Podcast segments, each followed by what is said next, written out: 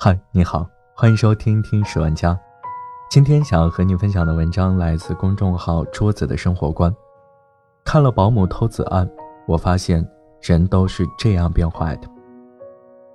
闹得沸沸扬扬的保姆偷子案，相信很多人都看过。我今天想从另外一个角度重新讲一讲这个事情对我们究竟有什么意义。二十七年前，重庆一户人家女主人公朱小娟心地善良，有学识有教养。她因为要上班，便请了一个保姆，将一岁多的孩子交给保姆照顾。没想到，仅仅过了两三天，保姆何小平就和孩子一起失踪了。保姆自己的两个孩子接连夭折，于是她偷走了女主人朱小娟的孩子。从此以后，朱小娟一家的正常生活宣告结束。她和丈夫开始了绝望而艰辛的寻子之路。终于，几年之后，有人联系他们，说在最新一批解救的被拐孩子中，说在最新一批解救的被拐孩子中，有个叫盼盼的男孩，跟他们丢失的孩子很像。见到这个孩子，他们欣喜若狂。后来，因为一系列阴差阳错的事情，朱小娟就把这个孩子当做自己的亲生儿子来养育了。可是事实上证明，那个叫盼盼的孩子不是他的亲生儿子。朱小娟的亲生儿子被何小平拐走后，改名刘金鑫，整整二十六年都生活在四川南充农村里面。这就是保姆偷子案。通过这个事情，我想说的是，大家有没有想过，保姆和女主他们二十六年都在养育孩子，保姆养的是女主人的孩子，而女主人养的是错认的孩子。这两个孩子又是一样的年纪，非常相似。二十六年后被他们养成什么样子？先说保姆这一边，这个叫刘金星的孩子，初中没毕业就辍了学，辗转全国各地打零工，但没有一份工作能长久。二十八岁没有工作，没有对象，感觉生活不如意的时候，他就酗酒。年纪轻轻，白发丛生，还把自己喝出了胃穿孔。他的三观也有些不太正。和生母朱小娟相认后，他就放狠话，说如果追究养母当年拐卖儿童的责任，就和朱小娟断绝关系。朱小娟之所以能知道这个事情的真相，就是因为这个保姆已经把这个孩子养废了，已经造成了不可逆的伤害了。她觉得自己已经教育不好他了，所以才对他说出了亲生母亲的真相。而那个顶替他的人生，被朱小娟当作亲生儿子养育的盼盼。又怎么样了呢？刘金星见过他一次，他大学毕业，有体面的工作，人长得高大帅气，让刘金星不由得自惭形秽。看到这个新闻的时候，我在想，是什么决定了这两个孩子迥异的人生走向？是基因吗？是天性吗？显然不是的，而是不同的家庭教育和来自家庭的爱。保姆何小平品行恶劣，无知愚昧，无知愚昧。再好的孩子被他偷回家也很难成才，而朱小娟有学识、有修养、心地善良，即使养育的不是自己的孩子，也能把孩子培养得很好。拥有不同的母亲，让刘金星和盼盼在这二十六年间过着截然不同的两种生活。刘金鑫的童年里是没有体会过爱这种东西的，父爱、母爱对他来说都很陌生。保姆把他放在老家去外出打工了，养父不喜欢他，整天对他拳打脚踢。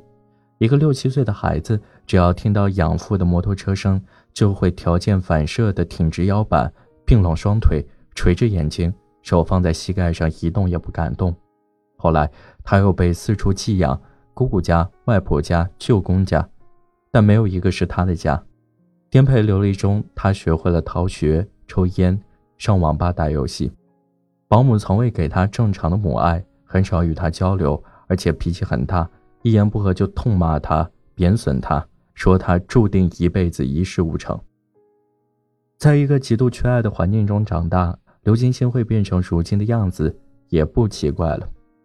但是，盼盼来到朱小娟家后，朱小娟却是把全部的爱、全部的精力都给了他，甚至不惜放弃了自己宝贵的东西。盼盼性格调皮，不好好上课，还爱惹事。朱小娟就耐心地劝导他，每天亲自接送，监督他写作业。只要盼盼表现出对什么有兴趣，朱小娟就会不计代价的给他创造条件。在平均月薪只有几百块的年代，买一千多块的元号和将近四千块的萨克斯，眼都不眨。被爱包裹的盼盼，自然也成为了一个优秀的年轻人。父母的教育方式决定了孩子一生的成就，而那个保姆最可恨的是，偷走了别人的亲生孩子，还想用自己的教育方式毁了他。很难想象，如果刘晶晶的人生没有因保姆一个行为而发生逆转，她现在的人生会是什么样子呢？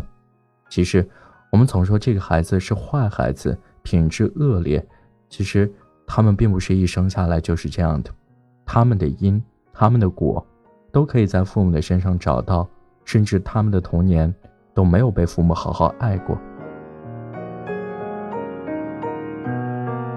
在一个无人的角落，有一片新生墙，这是一个孩子说心里话的地方。可奇怪的是，这个孩子用非常恶俗不堪的字眼去骂自己的妈妈。我很惊讶。但是当我在下面看到孩子一笔一画的写下打人表的时候，就明白了。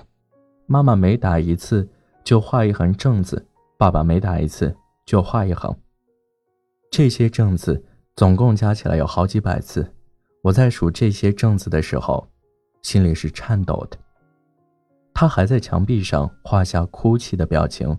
妈妈，你太坏了！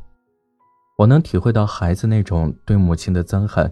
又渴望他来爱自己的复杂心情，可能是正字画的太多了。最后孩子说：“自杀去吧，我很可怜，没人爱我。”他在旁边还画了一颗心，不断在掉眼泪。那一刻，我的心真的很难受。孩子的话在掉眼泪，我的眼泪也哗哗直流。我不知道这个孩子现在过得怎么样，不知道父母是不是还在打他。看了他在墙壁上的画，我真的很想抱抱他可怜而幼小的身体，对他说：“孩子，别自杀，我爱你。”其实，每当看到这些事情的时候，我就深深的感到自己是多么的幸运。好孩子不是一开始就是好孩子，坏孩子也不是一开始就是坏孩子。一棵树苗向上生长的时候，难免会走歪走斜。这个时候就需要父母用爱去稍微修正一下，而这个时候，如果父母再去攻击摧毁，那么这棵小树苗就会走得更斜更歪。那些骂着自己孩子天生不如别人，天生就是蠢货，一辈子烂泥扶不上墙的父母，有没有想过先检讨自己？哪有什么天生让人省心的孩子？哪个好孩子背后没有父母的爱作为支撑？把孩子带到人世间，就要对他负起责任。花朵不会自己开放，小树不会自己长高，孩子也不会自己变得优秀懂事。